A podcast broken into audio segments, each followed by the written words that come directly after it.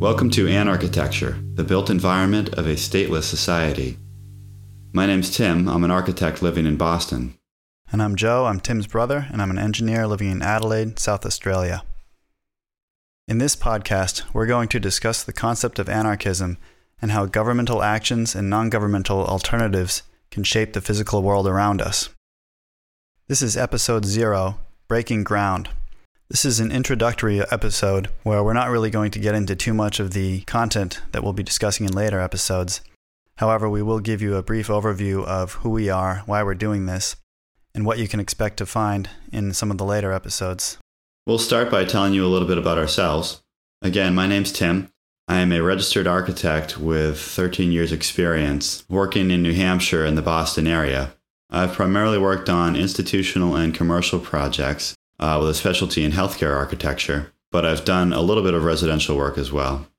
As a project manager, I'm involved with all aspects of a project, working with the client from the initial conception of the project through all phases of design, and then coordinated with the contractors during construction to make sure that the project gets built right. And again, my name is Joe. I've got a bachelor's degree in mechanical engineering. I spent about eight years installing audiovisual and IT systems, specifically in planetarium theaters as well as uh, other large format theaters such as IMAX. And so that involved projectors, sound systems, lighting, control systems, as well as computer systems such as render farms. That role involved quite a bit of travel both domestically within the US as well as internationally. Probably the most notable project that I've worked on was the Queen Mary II cruise ship, which at the time was the largest cruise ship ever built, and to my knowledge is still the only one that has a planetarium on board. In that role, my responsibilities ranged from everything from pulling and terminating cables to documenting systems to doing a little bit of system design, some of it on the fly, as you tend to do in the field, as well as project management and managing small crews of other installers and coordinating with customers as well as contractors for projects all over the world. So these travels eventually brought me to Australia, where my wife is from originally, and we moved down here in 2008. For the past six years, I've been working as a sales engineer and estimator in the energy industry, basically working with customers to come up with concepts and proposals for small to medium sized power generation solutions. We didn't mention that we're actually twin brothers. Uh, we grew up in New Hampshire, which some of you may know as the live free or die state. And I don't know, maybe there's something about seeing that on every license plate that you drive by that starts to uh, that starts to build it into your consciousness. There were also no seatbelt laws during our childhood, so so we had a we had that little taste of freedom. We're both musicians, and we've been recording and mixing and producing audio since probably about 14 years old. So we already had most of the stuff we needed for a podcast, and Joe's gotten pretty good over the years at the editing aspects of I think everything we need to do to get this thing produced. Yeah, my experience tuning sound systems in IMAX theaters helped out a little bit there as well. Hopefully, that comes through in the sound quality of the podcast. yeah, our podcast is best listened to in a planetarium. Yeah, on an IMAX theater. Yeah. If the sound quality doesn't sound great on your headphones, it's your fault. You're just not giving it the medium it deserves. right. As Tim said, we're both musicians, and all the music that you'll hear in this podcast is music that we've written and recorded ourselves.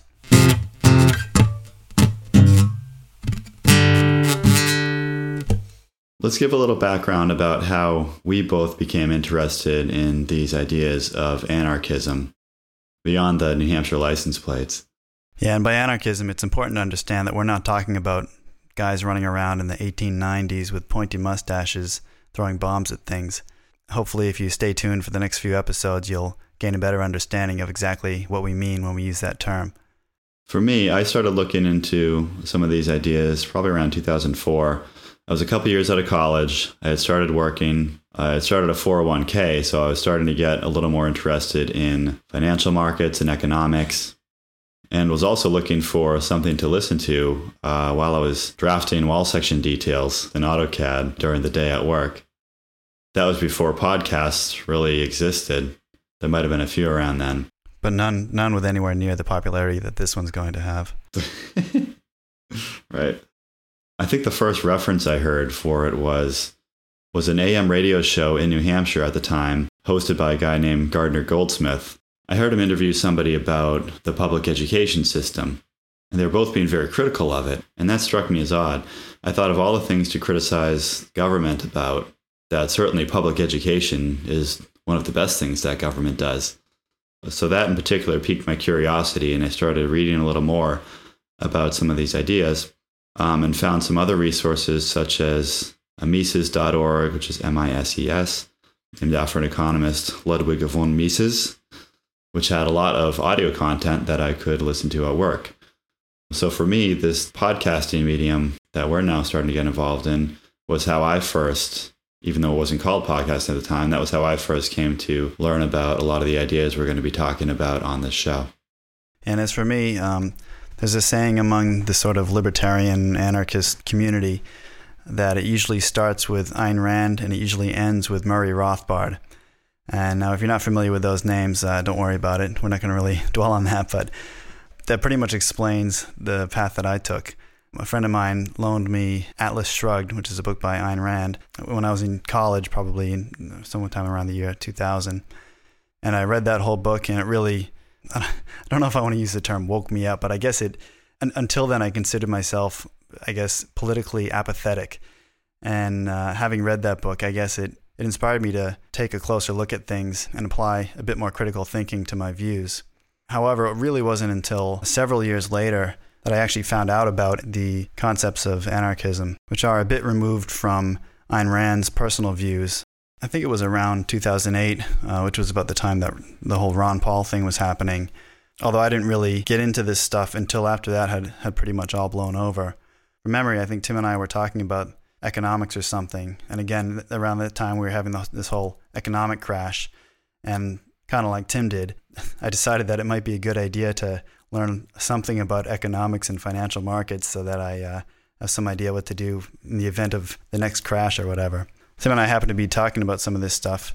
And since he was already a, a little bit further down that path than I was, uh, he guided me to some resources, again, like the Mises.org website, um, as well as a few others. And I started looking into that on my own as well. And for me, once I started reading into all this stuff, it really helped to synthesize a lot of the ideas that I had been kicking around ever since I had read Atlas Shrugged, but hadn't really uh, fully come to terms with. I found that in the, the writings of guys like Ludwig von Mises and Murray Rothbard, a much more down to earth philosophy that I thought made sense and that, that went a long way to explaining some of the events that we were seeing at the time. We'll put a link to some of the resources and authors that Joe and I have been interested in on the website for anybody who wants to delve a little further into some of these ideas.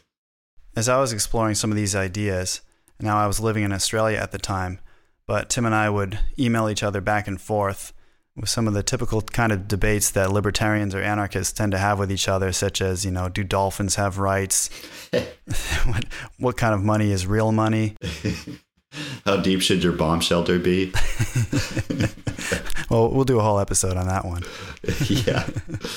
In mid 2014, Tim came up with the idea to start doing a podcast which would specifically focus on issues related to the built environment from an anarchic point of view. From memory, I think at the time he actually tried to start doing this sort of, you know, guerrilla podcasting where he like tries to record something on his iPhone while he's driving to work in the morning with terrible audio quality and probably even worse content. Um, exactly. I'm pretty sure that I've erased all those files from existence. At least I hope I have. Yeah, they're in the cloud somewhere, I'm sure. so after a couple of attempts uh, where he, I think, was dissatisfied with the results, he emailed me and asked if if I'd be interested in doing a podcast with him. And I thought it was a great idea, so so we set it up pretty quickly and started rolling. Yeah, for us, I think it was just seemed like a, a project that the two of us could collaborate on while we're living so far apart. Just a way for us to keep in touch with each other and geek out on these ideas of anarchism that we've both been interested in over the past few years. So, as I mentioned, it was over a year ago that we came up with this idea, and we're only now in early 2016 just releasing it. And what this means is that it took us over a year to plan, record, edit, and produce five podcast episodes. Right. But you've got to you got to understand that the way that we record these is I get up at about 5:30 in the morning on a work day, while Joe's sitting down at nine o'clock at night with a glass of wine to start recording an episode. And so we'll sit down once a week or less than that for an hour session, which gets us about 45 minutes of productive time, which probably gets us about 10 minutes of worthwhile content with each recorded session. That's about right. And so you can do the math there and try to figure out how long that would take to put together an hour, hour and a half podcast. Well, and not to mention, uh, once we've done that, for every hour that we record, it probably takes me three hours to do some of the editing and mixing. That's if I'm working at a pretty good pace. Right. Plus, there's time spent in kind of researching and outlining and just developing the content that we want to talk about on the show, which neither of us have time for. So bear in mind that we both have family obligations with young kids, as well as our full time work schedules. So, really, this is a hobby that we have somehow convinced our wives will one day make money. and, and, therefore, they allow us an hour a week to actually sit down and, and work with each other on it. we haven't actually worked out that monetization part yet, but don't worry, it's coming. Yeah. I just want to make a, a, quick note about the sound quality that you'll hear in this podcast. As we mentioned before, it's really tuned so that it sounds best in an IMAX theater. So if you don't have the opportunity to bring your podcast into an IMAX theater and listen to it, then then that's that's your fault. You're really doing yourself a disservice. There's nothing we can do to help you there. However, if you are some sort of an audiophile, then you you probably hear a bit of inconsistency throughout some of the sessions. For one thing, Tim's recording studio is right next to his furnace. so every now and then this thing turns on, it sounds like a jet engine taking off. In addition, it's 6 a.m. in his house. His kids are stomping around upstairs, mm. and every now and then we have to stop and just just wait for the uh, earthquake to subside. I guess another factor that goes into this is that given that the two of us have never really done much public speaking before, we end up doing quite a bit of retakes and outtakes. As a result, once we patch it all back together, some of the editing might sound a little bit choppy if you're very discerning. or, or not all that discerning. I guess just be warned and, and, bear with us as we're sort of uh, learning our way through this and, and, trying to get better at it as we go.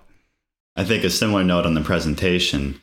It seems like making a podcast is kind of like making pancakes. It's like the first one, you just let it burn, and kind of warm up the pan. Then the rest of the pancakes start to get better. I think our podcast is like that as well. The first episode and into the second and third episodes, even, probably sound a little bit more scripted and as we got into the later episodes, we tried to work on being a lot more conversational. So, as we mentioned, we're recording this episode zero after we've recorded episodes one through five.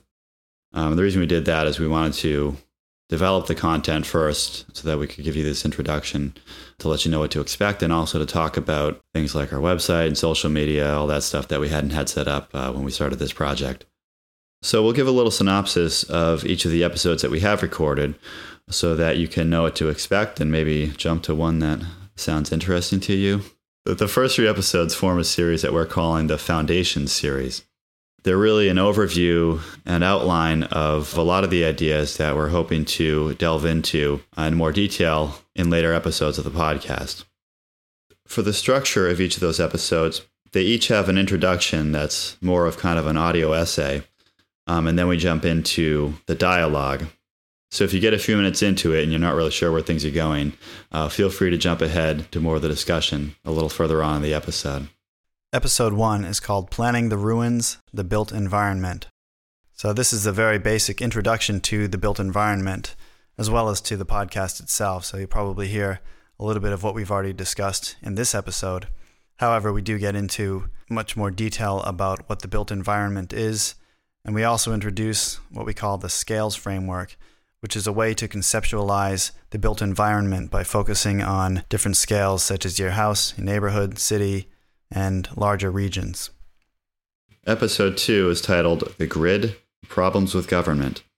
The introduction gives a historical example of how the built environment in the United States has been significantly influenced by one kind of obscure aspect of government policy.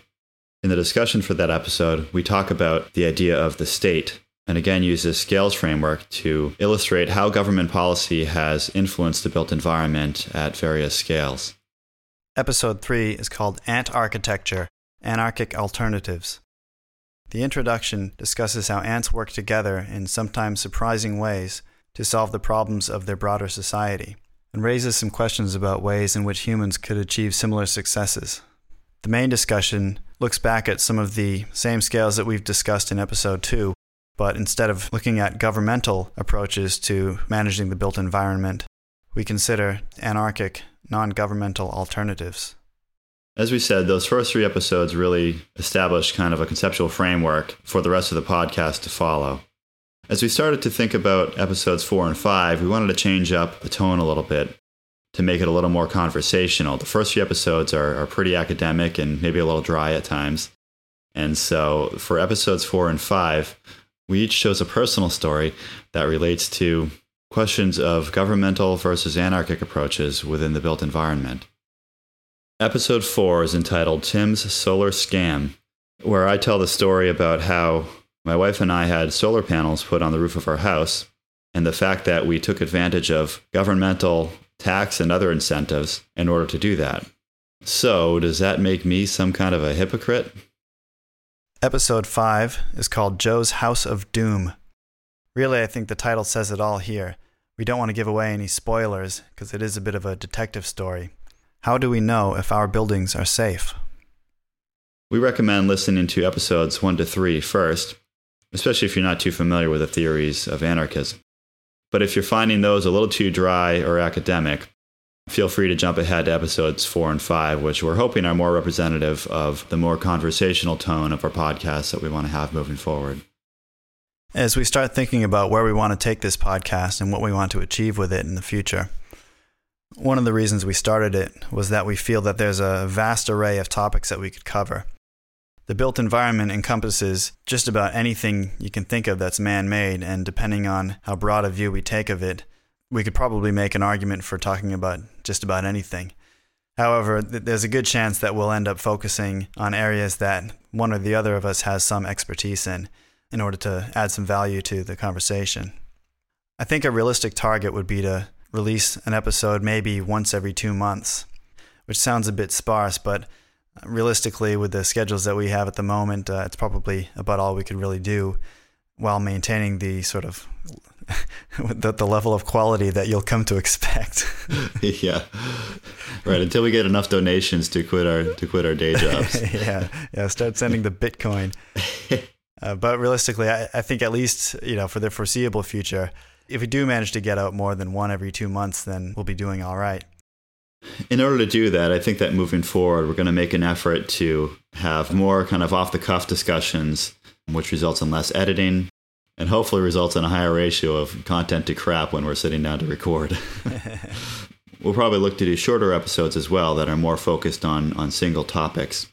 This could mean spotlights on certain projects or case studies, reviews of articles or movies or books, and possibly interviews with people who are more knowledgeable about a certain topic than we are.